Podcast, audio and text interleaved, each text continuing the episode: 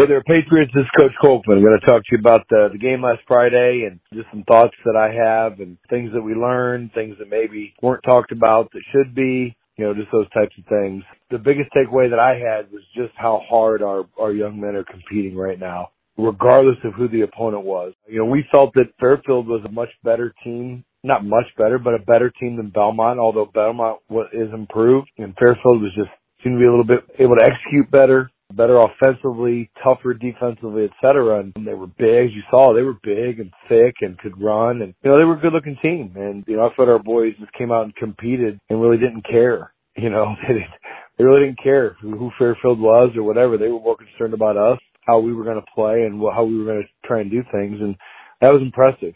Once again, for our defense not to give up a touchdown at least our varsity starters. Their first touchdown was a kickoff, and their second was on our JV, so on our backup. Um, that was impressive. Holding that offense to under 200 yards, right at 200 yards, is another impressive feat because it's extremely difficult offense to stop, even with an average team, you know. And so, um, it was very encouraging to take another step in the right direction too. And as far as our offense and defense goes, you know, it's even more encouraging to see our offense be able to perform the way it has the last two weeks obviously it can still be better, still execute better. And so those are the goals as we uh, prepare for Woodland here now coming up this week. Until next time, Patriots.